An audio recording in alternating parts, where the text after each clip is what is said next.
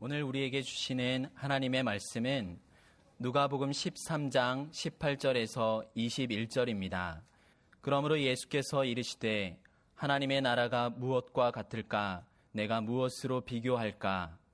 마치 사람이 자기 채소밭에 갖다 심은 겨자씨 한 알 같으니 자라 나무가 되어 공중의 새들이 그 가지에 가지에 깃들였느니라. 또 이르시되 내가 하나님의 나라를 무엇으로 비교할까? 마치 여자가 가루 서말 속에 갖다 넣어 전부 부풀게 한 누룩과 같으니라 하셨더라. 아멘. 지난주에 하나님의 나라에 대해서 살폈습니다. 예수님과 사도들이 전한 복음의 주제가 시종 일관 하나님의 나라였던 것도 확인했습니다. 그리고 그 하나님의 나라는 장소의 개념보다 주권의 개념이 훨씬 더 많다는 것, 것을 알았습니다. 그렇다면 우리의 신앙생활 역시 하나님의 나라를 이루어가는 것이어야 합니다. 가정에서 그리고 일터에서와 학교에서 교회에서 등 우리의 삶 전체 영역이 영역에서 하나님의 주권을 인정하고 하나님의 말씀에 순종하는 것이 하나님의 다스림 속에 있는 것이고 하나님의 나라를 이루어가는 것입니다. 그런데 하나님의 나라가 복음과 우리 신앙생활의 핵심임에도 불구하고 그 나라를 위해서 살아가는 그리스도인들이 그렇게 많지 않습니다. 그 이유가 무엇이겠습니까? 그것은 하나님의 나라, 즉, 천국이 눈에 잘 띄지 않고 눈에 띄게 되더라도 하찮게 여겨지기 때문입니다. 참고로 천국과 하나님의 나라는 같은 개념이지만 마태복음에는 주로 천국이라고 쓰고 마가복음과 누가복음에는 천국이라는 단어는 한 번도 나오지 아니하고 전부 하나님의 나라라고만 씁니다. 그 이유는 마태복음은 주로 다윗 왕의 후손으로 오신 예수님을 유대인들에게 소개하기 위해서 기록하였는데 그들은 거룩하신 하나님의 이름을 입에 담는 것만으로도 불경하다고 여겼기 때문에 하나님의 나라보다는 천국, 하늘 나라를 주로 썼습니다.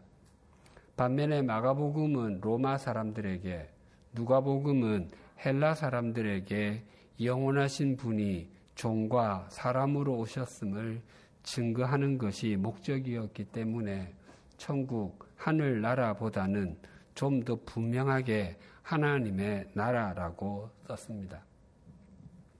마태복음 13장을 비유장, 특히 천국, 하나님 나라의 비유장이라고 합니다. 예수님께서 천국, 하나님의 나라를 비유로 말씀하실 때 천국은 아주 미미한 것처럼 보인다라고 말씀하셨습니다. 지난주에 살폈던 겨자씨 비유가 그러하고 오늘 살필 누룩 비유가 그러합니다. 좁쌀보다도 더 작은 겨자씨가 밭에 심겨져 있을 때 그것을 찾아내는 것은 정말 어려울 것입니다. 아마 대부분의 사람들은 그것이 밭에 심겨져 있다고 생각하지도 못할 것입니다. 또 빵을 만들기 위해 밀가루를 반죽하고 발효시켜 부풀릴 때 누룩, 즉 이스트를 밀가루의 양만큼 넣지 않습니다. 그것에 수십 분의 1만 넣습니다. 그것은 마치 밀가루가 누룩을 전부 삼킨 것과 같이 보입니다. 그러나 그래서 사람들이 그 누룩을 무시할 수도 있습니다. 그러나 그 누룩이 밀가루 반죽을 부풀려 냅니다. 예수님은 천국 하나님의 나라를 이렇게 비유하셨습니다. 마태복음 13장 44절이 이렇게 증가합니다. 천국은 마치 밭에 감추인 보화와 같으니 사람이 이를 발견한 후 숨겨두고 기뻐하며 돌아가서 자기의 소유를 다 팔아 그 밭을 사느니라. 천국이 밭의 감추인 보화와 같다고 말씀하십니다. 그리스도인들이 이 말씀을 접하면 대부분이 밭을 샀다는데 그 초점을 두고 집중적으로 그 부분을 묵상하고 적용할 것입니다. 보아이시고 천국이신 주님을 만난 것이 내게 큰 복이고 은혜이구나. 그분은 내게 있는 모든 것보다도 더 중요한 가치가 있는 분이시구나. 앞으로는 무엇보다도 주님을 더욱더 소중하게 여기고 주님을 위하는 삶을 살아야 되겠다라고 생각할 것입니다. 그것은 참 좋은 적용입니다. 그런데 이 비유의 초점은 감추인 보화가 있는 밭을 샀다는 데 있지 아니하고 보화가 밭에 감추어져 있다는 데 있습니다. 그 의미는 보화가 감추어져 있으므로 사람들이 인식을 잘 하지 못하고 혹 그것이 밭 위에 나와 있어도 알지 못한다는 것입니다. 전국 방방곡곡에는 각종 식료품과 생필품을 포함한 다양한 물건을 파는 오일장이 섭니다. 우리가 어떤 장을 방문했다고 가정해 보십시다. 한 상인이 사기 그릇, 즉 도자기 그릇을 파는데 밥그릇 크기의 그릇들은 골라 잡아서 천 원이고 국그릇 크기의 그릇은 골라 잡아 이천 원입니다.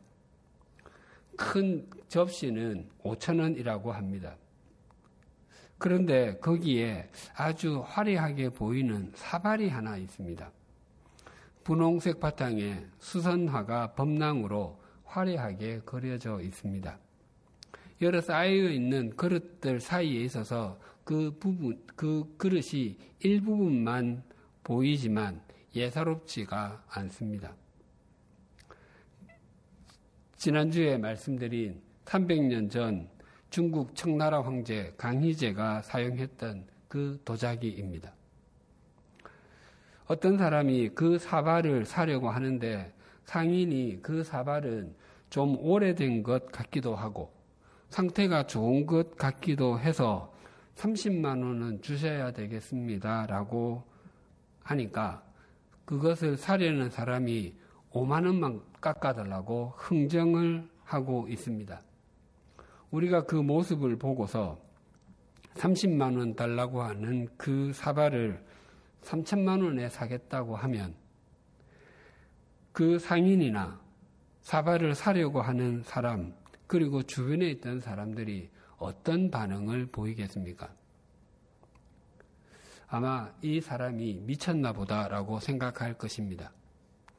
그러나 실제로 그 사발은 321억 원, 3,040만 불짜리 도자기입니다. 만약 그 사발이 대형 박물관이나 루브르 박물관에 방탄 유리에 쌓여 있다면 사람들은 아주 진귀한 사발이라고 생각할 것입니다. 그런데 그것이 장터에 천 원짜리 밥그릇과 이천 원짜리 국그릇 사이에 함께 있으니까 가짜일 것으로 생각하고 진귀한 것인 줄로 생각하지를 못하는 것입니다. 하나님의 나라가 그러하다고 말씀하십니다. 이처럼 하나님의 나라가 사람들이 기대하는 모습으로 와 있지 않기 때문에 사람들이 잘 알지 못합니다. 그러나 아는 사람은 그것이 자신의 전 생애를 지불하고서도 전혀 아깝지 않은 보화인 줄 알기 때문에 모든 것을 버리고서라도 그것을 삽니다. 하나님의 나라가 이와 같습니다. 무시당하는 것 같은 하나님의 나라가 우리를 속상하게 만들 수 있습니다. 그러나 우리가 두려움을 느껴야 하는 것은 다른 데 있습니다. 하나님의 나라가 그 능력과 그 영광을 감추고 우리 앞에 와 있고 실제로 우리의 삶과 신앙의 전 영역에 있음에도 불구하고 여전히 우리의 삶에서도 무시를 당하고 내팽겨진 상태로 있을 수 있다는 것입니다. 하나님의 나라가 우리에게 주어졌음에도 불구하고 그것이 힘 있는 모습으로 또 우리를 세상에 세상에서 돋보이게 해 주는 모습으로 나타나지 않는다고 해서 우리가 마땅히 하나님께 드려야 할 섬김과 경외심을 외면하면서도 아무렇지도 않게 사는 모습을 진지하게 생각하면 우리의 등에서 식은 땀이 흘러야 정상입니다. 성경을 덜 읽고 기도를 덜 하고 예배를 주일 예배를 드리지 않는 것에 대해서는 하나님께 미안한 마음을 가지면서도 하나님의 하나님 되심을 인정하지 아니하고 하나님의 다스림을 다스림도 인정하지 않는 것에 대해서는 아무런 생각이 없습니다. 또한 사람의 눈은 의식하면서도 하나님의 눈은 의식하지 않고 또 세속적인 가치관을 따라서 사는 살기 위해서는 애를 쓰지만 영원한 가치관을 따라서 사는 일은 죽음이 임박해서 해도 괜찮을 것이라고 생각합니다. 오늘 본문에서도 예수님은 하나님의 나라가 보잘 것 없는 모습으로 와 있음을 말씀하셨습니다. 20절이 이렇게 생각합니다. 또 이르시되 내가 하나님의 나라를 무엇으로 비교할까? 하나님의 나라가 겨자씨 한 알과 같다라고 말씀하신 예수님께서 또 어떻게 비유해야 좋을까를 생각하셨습니다. 자녀들이 17살 무렵에는 부모가 그 자녀들과 함께 풍광이 아주 좋은 좋고 아름다운 곳을 다녀오거나 역사 깊, 깊은 역사가 서린 지역을 여행하거나 훌륭한 예술 작품이 있는 박물관을 관람하고 돌아와도 그것들이 자녀들에게 좋은 기억으로 남아 있는 경우가 참 드뭅니다. 오히려 아이들에게는 아이들에게 좋은 기억으로 남아 있는 것은 거기에서 자기들이 좋아하는 음식, 예를 들면 햄버거나 스파게티 같은 것을 먹은 것과 시간이 남아서 탔던 놀이 기구입니다. 우리가 하나님의 나라에 대해서 생각하는 것도 마찬가지입니다.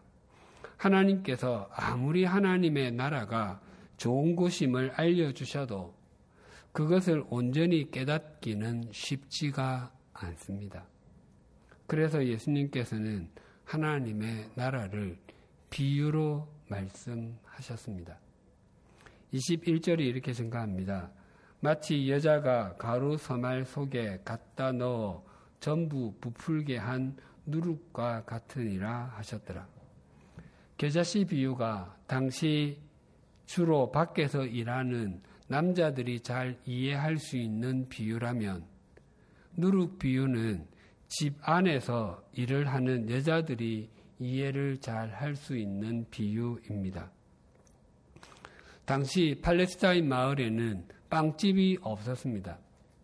각 가정에서 빵을 직접 만들었습니다. 예수님께서도 어린 시절에 그 어머니 마리아가 빵을 만들 때에 이전에 남겨두었던 발효된 빵 반죽의 일부를 넣고 반죽하는 모습을 보셨을 것입니다. 그래서 발효된 이전의 반죽 때문에 반죽 전체가 부풀어 오르는 것도 보셨을 것입니다. 그것은 당시 가정에서 흔히 있던 일이었습니다. 지난주에 계자씨 비유를 살피면서 예수님께서 하나님의 나라가 겨자씨 하늘과 같다라고 말씀하셨을 때 우리는 특별한 느낌이 없지만 당시 사람들은 얼굴을 지푸렸을 것이라고 말씀드렸습니다. 그것은 마치 하나님의 나라가 좁쌀 하늘과 같다라고 말씀하시는 것과 비슷하기 때문이었습니다. 누룩의 비유도 동일합니다. 당시 사람들에게 누룩은 아주 부정적인 의미였습니다. 이스라엘 백성들이 지키는 절기 중에 최고, 최대의 절기는 6월절이었습니다. 6월절은 애굽에서 400년 동안 노예 생활을 했던 조상들이 거기에서 나와서 자유를 갖게 되었고 하나님의 백성이 된 것을 기념하는 절기입니다. 6월절을 다른 말로 무교절, 누룩을 사용하지 않는 절기라고 부릅니다. 이때 누룩이 없는 빵과 쓴 나무를 먹어서 애굽에서 겪었던 고통과 고난을 기념했습니다. 6월절 전날이 되면 유대인의 가정에서 이루어지는 가장 중요한 행사는 누룩 찾기이었습니다. 먼저 가장이 집안에 있는 누룩을 찾아서 모았습니다. 그리고 어머니는 집안을 샅샅이 청소했습니다. 특별히 부엌은 구석구석까지 살펴서 조금이라도 누룩이 들어가 있는 음식이 남아 있지 않도록 깨끗이 청소했습니다. 어머니의 청소가 끝나면 어린 자녀들이 촛불을 켜서 들고 다니며 침대 밑이나 옷장 뒤 등을 샅샅이 살펴서 혹시라도 누룩이 든 음식물 찌꺼기, 특히 빵 부스러기, 과자 부스러기 등이 없는지 살폈습니다. 누룩을 제거하는 것은 부정을 제거하고 악을 말살하는 것을 상징했기 때문에 온 정성을 다해서 그 일을 했습니다. 그렇게 누룩이 다 제거되었다고 생각이 되면 누룩이 든 음식을 담아본 적이 없는 그릇과 접시, 포크, 나이프 등을 꺼냈습니다. 일반적으로 유대인들은 6월절에, 6월절에는 그때만 쓰는 그릇과 식기를 사용했습니다. 그 식기들은 누룩이 든 음식을 한 번도 담아본 적이 없는 것이었습니다. 그 6월절용 그릇은 좋은 것으로 사용, 준비해서 사용하고 후에는 자녀들에게 대대로 물려주어서 자녀들도 6월절에만 사용했습니다. 이처럼 누룩은 당시 사람들에게 부정적이었습니다. 랍비들은 어떤 사람이 유대계로 들어왔다가 다시 이방인의 길로 갔을 때 그를 가리켜서 누룩으로 돌아갔다라고 가르치곤 했습니다. 예수님께서도 누룩을 부정적으로 사용하신 적이 있습니다. 예수님께서 빵 일곱 조각과 물고기 두 마리로 사천 명을 먹이신 표적을 행하심을 보여주셨음에도 바리새인들과 사두개인들은 여전히 다른 표적을 보여 보라며 예수님을 조롱했습니다. 그때 예수님께서는 요나의 표적 외에는 다른 표적을 보여줄 것이 없다며 다른 곳으로 피하셨습니다. 그때 제자들이 그 마침 남은 빵을 가져가는 것을 잊었습니다. 그때 예수님과 제자들의 대화가 이러하였습니다. 마태복음 16장 5절에서 12절이 이렇게 증가합니다. 제자들이 건너편으로 갈새 떡 가져가기를 잊었더니 예수께서 이르시되 삼가 바리새인들과 사두개인들의 누룩을 주의하라 하시니 제자들이 서로 논의하여 이르되 우리가 떡 가져오, 떡을 가져오지 아니하였도다 하거늘 예수께서 아시고 이르시되 믿음이 작은 자들아 어찌 떡이 없으므로 서로 논의하느냐? 너희가 아직도 깨닫지 못하느냐? 떡 다섯 개로 오천 명을 먹이고 죽은 것이 몇 바구니며 떡 일곱 개로 사천 명을 먹이고 죽은 것이 몇 광주리였는지를 기억하지 못하느냐? 어찌 내 말한 것이 떡에 관함이 아닌 줄을 깨닫지 못하느냐?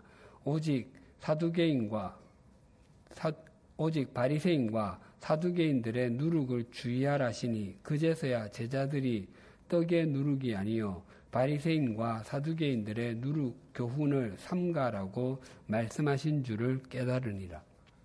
누룩은 바리새인들과 사두개인들의 거짓된 가르침을 의미합니다. 그럼에도 예수님께서는 하나님의 나라가 누룩과 같다라고 말씀하심에 주저함이 없으셨습니다.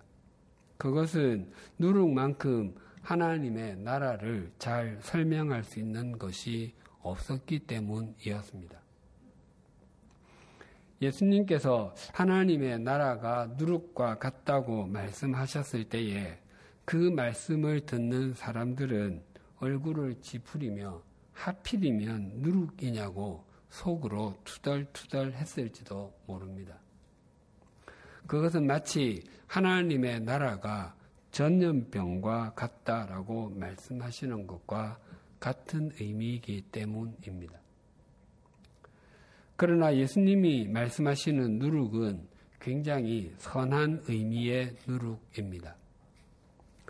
가루 세 마리 들어가, 가루 세 마리에 들어간 누룩이 가루 전체를 부풀리게 했다는 말은 외견상으로는 하나님 나라의 성장이나 확장인 것처럼 보일 수 있습니다. 그러나 성장과 확장의 의미는 지난주에 살폈던 계자씨 비유가 그 의미입니다. 누룩이 가루 전체를 부풀렸다고 하는 것은 변화의 의미입니다.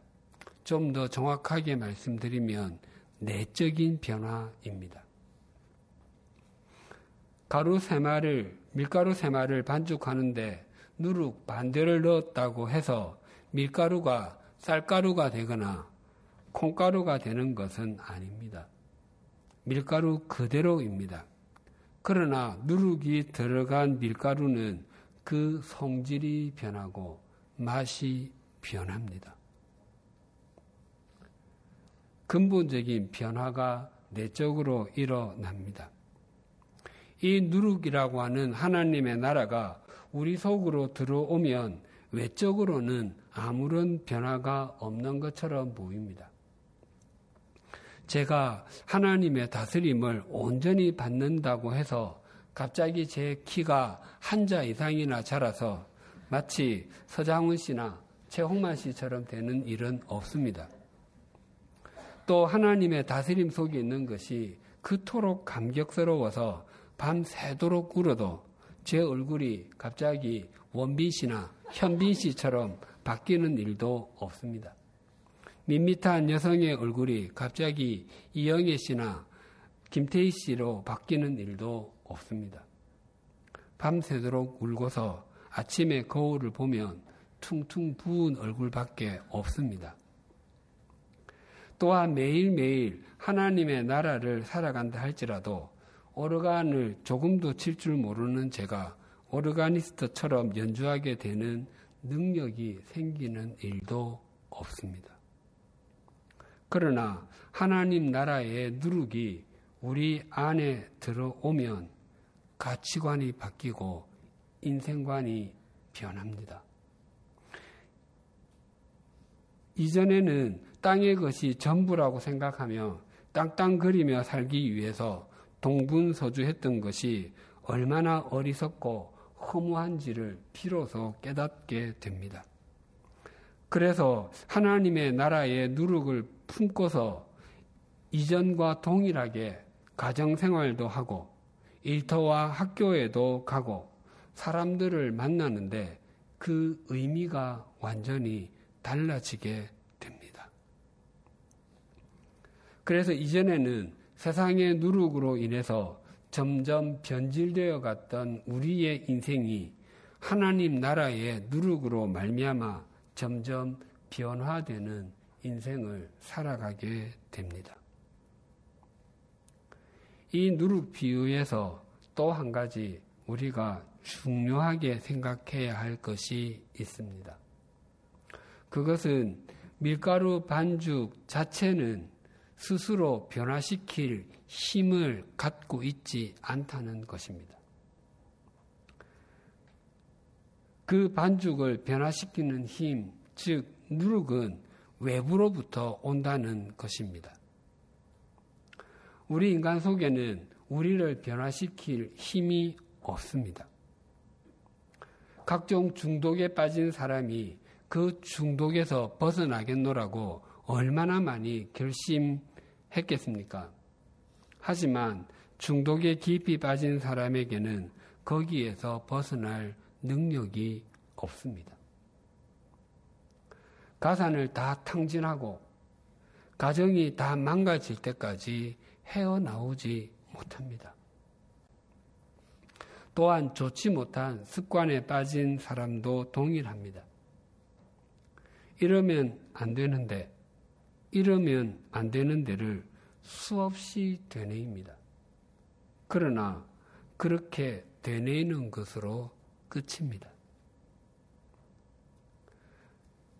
그렇게 되뇌이기만 하고 그 삶을 돌이키지 못하다가 인생이 무너진 사람이 결코 적지 않습니다. 또한 세상에는 하나님의 다스림 없이 자기 스스로의 능력만으로도 충분히 인생을 그리고 잘 꾸려갈 수 있다고 생각하는 사람들도 얼마나 많은지 모릅니다. 하지만 인생의 결정적인 순간에 자신이 할 수 있는 것이 아무것도 없고 또 자기 뜻대로 되는 일이 아무것도 없다는 사실을 확인하고 비로소 하나님 앞에 손을 드는 사람도 적지 않습니다.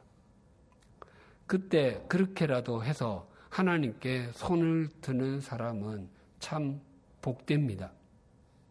그러나 끝까지 하나님께 손을 들기를 거부하는 사람은 정말 불쌍합니다. 우리가 주님 안에서 함께 지어져 갈 수 있고 우리의 삶과 신앙이 점점 더 온전한 모습으로 변화가 되는 것과 우리 교회가 성장하고 성숙하여 하나님의 다스림 속에 있을 수 있는 것은 오직 하나님 나라의 누룩을 통해서만 가능합니다. 이것이 바로 오늘 우리 100주년 기념교회 창립 14주년을 맞은 우리에게 주시는 하나님의 말씀입니다. 하나님께서는 14년 전에 양화진 외국인 선교사 묘원과 한국 기독교 순교자 기념관의 법적 소유주인 100주년 기념 재단을 통해 한국 교회에 관심을 받지 못하고 황량하게 방치되어 있었던 이곳 이곳에 100주년 기념 교회를 친히 세우셨습니다. 한국 개신교의 두 성지를 보존할 뿐만 아니라 한국 교회 200년을 향한 새로운 길을 닫게 하시기 위함이었습니다. 그래서 황량하기 그지 없었던 이 양화진 외국인 선교사 묘원은 이제 우리 교회를 통해서만도 90만 명이 넘는 참배객이 찾은 한국 개신교의 성지 중에 성지가 되었습니다. 그뿐만 아니라 올해 11월 18일, 18일로 한국 기독교 순교자 기념관이 개관 30주년을 맞이하게 됩니다. 그곳이 성지로 더욱더 잘 거듭나기 위해 현재 리모델링 중에 있습니다. 그것이 완성되고 나면 이전보다 더 많은 그리스도인들이 순교자의 정신과 신앙을 기리게 되는 성지가 될 것입니다. 그리고 지난 14년 동안 원건 각처에서 수많은 당신의 백성들을 보내어 주셔서 100주년 기념교회가 부여받은 소명과 시대적 사명을 다하는 아름다운 신앙 공동체가 세워지게 해 주셨습니다. 뿐만 아니라 그 14년 중에 13년 4개월 동안 우리 100주년 기념 교회를 교회답게 하기 위해서 자신의 온 삶을 드린 이재철 목사님을 우리 교회에 주신 것은 하나님의 가장 큰 선물이었습니다. 하나님의 오묘하신 섭리와 크신 역사, 신비한 은혜를 베풀어 주신 것을 온 마음을 다해 찬양을 드립니다. 하나님께서 우리에게 부여해 주신 소명의 길을 걷는데 지난 14년 동안 보이는 곳에서와 보이지 않는 곳에서 또한 크고 작은 어려움 속에서도 묵묵히 섬김의 본과 밑가지의 헌신을 해 주신 성도님들께도 진심으로 감사를 드립니다. 사도 바울은 예수 그리스도와 하나님 나라를 전하는데 자신의 생명을 던졌습니다. 그가 전도 여행 중에 당했던 고난은 정말 크고도 많았습니다. 유대인들에게 맞아 죽을 뻔한 것은 말할 필요도 없고 바다에서 강에서 산에서 수없이 많이 위험에 빠져 죽을 뻔했고 또 자지 못하고 먹지 못하고 제대로 입지 못한 날은 셀 수도 없었습니다. 하지만 그에게는 그 어떤 사람에게도 있지 않은 14년 전의 사건. 셋째 하늘, 그곳은 하나님의 나라 또는 낙원입니다. 그 셋째 하늘에 올라간 체험이 있었습니다. 사도 바울은 거기에서 말로 형언할 수 없는 신비한 말을 들었지만 그것은 그에게 가장 큰 자랑거리가 될 수 있었지만 그는 그것을 자랑하지 아니하고 자신의 약한 것을 자랑한다고 고백했습니다. 자신이 약해야 그리스도가 강해지기 때문이었습니다. 즉, 강한 것은 자신이 아니라 자신에게 하나님 나라의 누룩을 넣어주신 예수 그리스도시라는 것입니다. 우리 교회가 지금의 모습까지 지난 14년 동안 이어져 올 수 있었던 것은 우리에게 하나님 나라의 누룩을 넣어 주셔서 우리를 변화시켜 주신 주님의 전적인 은혜로 인함입니다. 또 갈라디아서 2장에는 사도 바울이 바나바와 디도와 함께 14년 만에 예루살렘을 방문한 일에 대해서 증거합니다. 사도 바울은 그리스도인들을 잡아들이기 위해서 다메섹으로 가다가 부활하신 예수 그리스도를 만났습니다. 그 후 3년이 지나서 사도 베드로를 만나기 위해서 예루살렘으로 올라가서 사도 베드로와 예수님의 동생 야고보를 만났습니다. 그때로부터 14년이 지난 후 다시 예루살렘으로 올라갔습니다. 예루살렘에서 큰 회의가 있었기 때문이었습니다. 당시까지 유대인 기독교인들은 이방인들에게 복음을 전하는 사도 바울을 좋아하지 않았습니다. 그들은 이방인들이 할례도 받지 아니하고서 유대인들과 동일하게 믿음으로 하나님의 백성이 된다는 사도 바울이 전하는 복음을 받아들일 수가 없었습니다. 그래서 사도 바울은 올라가고 싶지가 않았습니다. 올라가면 틀림없이 할례 없이 그리스도인이 된다고 하는 자신의 사역이 옳지 않다는 비난을 받을 것이 뻔했기 때문이었습니다. 그러나 그때 사도 바울은 계시를 따라서 올라갔다고 성경은 증언합니다. 바울아 올라가기 싫지. 그래도 나는 네가 올라가면 좋겠다라고 말씀하신 주님께 순종을 했습니다. 그 순종을 통해서 예수 그리스도와 하나님 나라의 복음은 유대인들을 넘어서 이방인들에게까지 전해질 수 있었고 그 복음이 오늘날 우리들에게까지 전해질 수 있었습니다.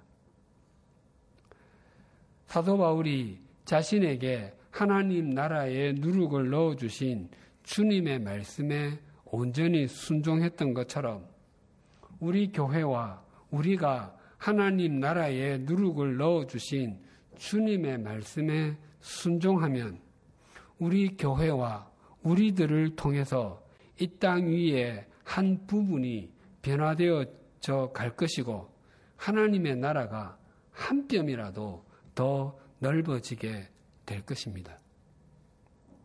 우리가 주님께서 우리에게 넣어주신 하나님 나라의 누룩으로 인해 변화가 된 것을 잊지 아니하고 또 누룩으로 누룩을 주신 주님의 말씀에 순종한다면 우리의 매 주일 주일은 창립 기념 주일이 될 것입니다. 기도드리시겠습니다.